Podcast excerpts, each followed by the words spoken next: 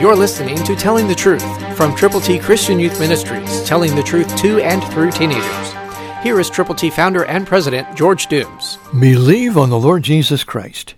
Faith begins and ends the terse testimony about Noah.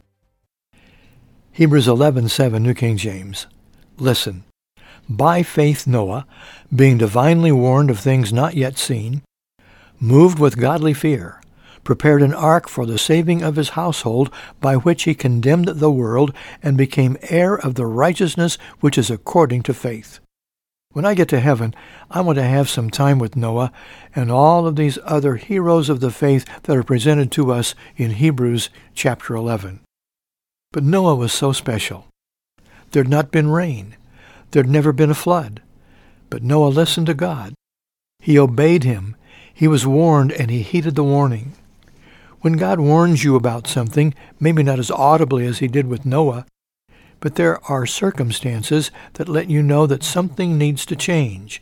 Something needs to be rearranged. Are you listening to God? Are you praying? Are you reading His Word? Are you in fellowship with other believers?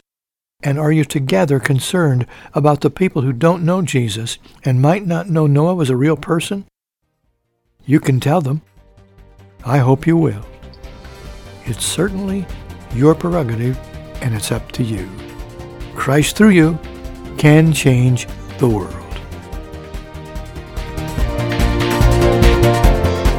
For your free copy of the New King James Bible, call 812-867-2418, 812-867-2418, or write Triple T, 13,000 US 41 North, Evansville, Indiana, 47725. Find us on the web at tttchristianyouth.org.